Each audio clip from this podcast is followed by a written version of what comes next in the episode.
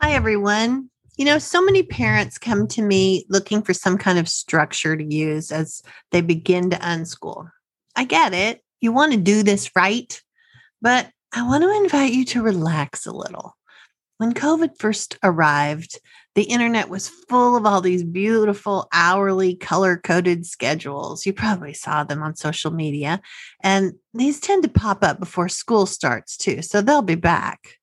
And I think initially, or the idea of it was comforting. When we have a little fear, we want to control something. Those schedules may work in a school setting, but that's because their goal is simply moving kids through the system. Their interest isn't really about the learner and giving them time to process or discover or explore.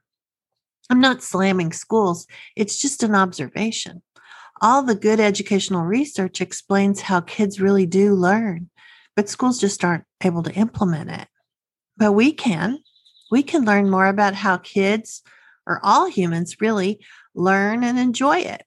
And we don't have to adopt the pieces of school that really put speed bumps on our road. A soft, meandering road that doesn't need speed bumps at all. If you're new to the Unschooling Mom to Mom podcast, welcome. Be sure to subscribe and let me know in the comments if you have questions or need any help. You may get answers to your questions in the next podcast. I'm Sue Patterson, your host here, and I come to you every week to give you a quick unschooling pep talk, five or 10 minutes on a topic that bothers people, a topic that prevents you from really embracing unschooling fully. My kids are all grown now 32, 30, and 27. And I'm here to tell you that unschooling works. It doesn't take a special skill on your part or kids that have certain temperaments or interests.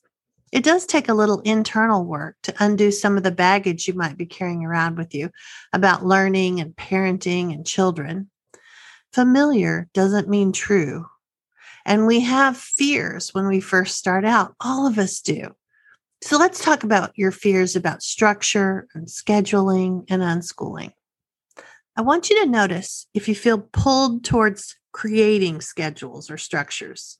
You may even have all sorts of rationalization backing you up, like, my kids need structure, or even I need structure. Notice how it comes from a place of fear, a place of not trusting your children or yourselves. You've had years of conditioning for that. Fear is what kept you and the kids cooperating, even when it didn't feel right, even when something really interesting was trying to pull you away. Hoops to jump through, external motivations, timers, buzzers. Those are great for a production line, but not for a family and not for a learner. I have a lot of articles collected if you want to dive into the research end of this. If you're not sure what educational research actually does say about learning, I'll leave the link below. Familiarity, it's an interesting factor in all of this, even a little confusing. On one hand, we don't want the schoolish approach. We see all kinds of problems with it.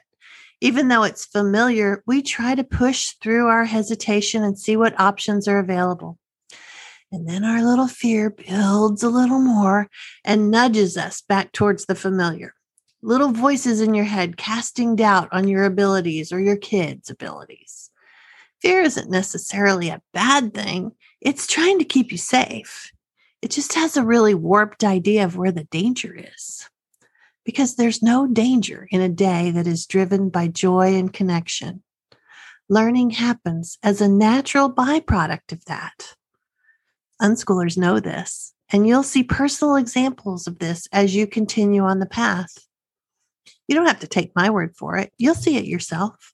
And as you notice these things, you'll grow your confidence and stop making choices out of fear. But you came here for me to talk about structure and schedules, right? I know your fear is still wrestling you for the steering wheel. So let me tell you that after years, decades even, of talking with families, those hourly schedules are not sustainable. Well, you may be, able to point out a family or two who uses them. But if you were a fly on the wall in their home, it doesn't necessarily go smoothly or without a price. But what if you created a looser structure, a skeleton structure that allows flexibility and natural rhythm to emerge? What if you think about each person in your family? What would an awesome day be like for them? Why don't you ask them? Encourage everyone to come up with 10 things they'd love to do, or observe them and see what makes their eyes light up. And then you can add it to their list of 10. Then, looking at your week, how could you fit those in? Write it in pencil or dry erase markers so they can change if suddenly the weather shifts or someone is waking up grouchy. Lean into the reality that is presenting itself. The stress really comes from trying to force your ideas, the stories you have in your head of how it's supposed to go, onto the people and the situations in your life. When they don't cooperate, instead of modifying, we press harder. And then we become more frustrated and angry and less connected. And remember, the priority is the connection. That includes getting some pieces of your story. Don't worry, but it's not a one way street. You're not calling all the shots, you're partnering with your kids. I can't remember if I gave this analogy before, but we had a lot of community theater in our lives for a while. So I can't help thinking in those terms. And our kids are the star of the show, their show. They also get to be their own director. We, the unschooling parents, are more like the stage managers we keep the show running. We get the star on and off the stage when they need direction. We make sure the props are handy for their performance. No one says, Wow, the stage manager of Hamilton must have been really awesome. but I'll bet they were. It's the supporting role that unschooling parents play. I do have a few tips that can help you. Many of them you may have discovered on holiday breaks or summer or even Saturdays. Think about what makes those days go well at your house. So, here are my five tips for structures and scheduling. Number one, first, observe and communicate. What do they like to do? Always start with the child. Schools force the child to conform to their schedule, and we're going to do the opposite, or at least avoid it wherever we can. So start with the child. Next is about creating lists. It's even better if you can do it like on a big whiteboard calendar or butcher paper will work. I even had a client one time who created an idea wall where she and the kids added all kinds of fun things they'd like to remember to do. And that's cool. So, the first one you want, to make is about the year. What big things are coming? birthdays, trips, visits, holidays, put them on that calendar. This also helps kids see time in a more visual or spatial way. Next is the month. This is where you can plug in the appointments and the sports practices and play dates and put those activities with scheduled set times on the calendar first. Because then we move to the fun part, the week, the week ahead. What fabulous things would you like to add to the calendar this week? Check the Weather Channel. Check in with the kids. What do they want to do? Check in with the community. What's really awesome this time of year? Go there. Sunday nights feel like good planning times for lots of families, but any night will do. Just keep coming back to it. And then daily. Break up your day into three sections morning, afternoon, and evening. What kinds of things do you like to do for yourself after breakfast but before lunch? What about between lunch and dinner? How about in the evenings? Now do the same for and with the kids. What would they like to do in each of these blocks of time? The meal times offer an easy place to make transitions from one activity to another. So take advantage of that.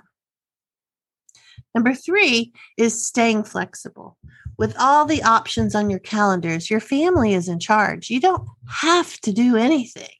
When we know it's always a choice, that helps. Modify the plans when they aren't working out. It's not a failed attempt, it's more data for future decisions. Often kids say yes to things because they want to be agreeable and do what we want, but in the moment it shifts to a no. Notice what the factors are and figure out what's going on. We could probably do an, another entire discussion on this. So I'll just leave it at that. So, number four, don't plan too far ahead. This may be your fear trying to lay it all out and get it organized. We can get all wrapped up in what we think is a great idea, only no one else agrees then we're not only disappointed because it didn't work, but we have to overcome our own resentment about the other's decisions, the effort we may have put into it, the guilt, etc. So let's skip all that. And then number 5 is looking for patterns. Notice which kids need some breaks between active days and lay around days. How big a break do they need? Do you have some night owls, some early risers? you get to factor in when everyone's best time of day is for various activities. This is the part of that individualizing we always talk about. What do you notice about yourself and these scheduling ideas? So you're peeling back layers. By the end of the week, you'll feel pretty good about how it went. Even if it doesn't completely follow the plan, it's all good data to help you know what to modify and change for next week. Remember, you can move toward everyone's curiosities. You can learn to trust your kid's biological hardwiring for learning. And you can learn to trust yourself. It takes a little time and effort. You've hopped off the conveyor belt, but you'll be able to create a life that is full of connection and adventure. No one can tell you what will work for your family. I can give you ideas and suggestions road signs for the path, but you'll fill in the details to make it totally customized and individualized for your family. And what's awesome and empowering is that modeling this does for your kids helps them carry this way of approaching life on into adulthood. So that's it for me this week. Reach out if you need resources. I have plenty. Coaching resources like courses and guides and memberships are easily found at suepatterson.com. More about unschooling is over at unschoolingmomtomom.com. And I have a free email list you can sign up for and get notifications when the new podcast comes out and other unschooling resources that I know will help you. So enjoy your kids, create some fun connections, and I'll talk with you again next week.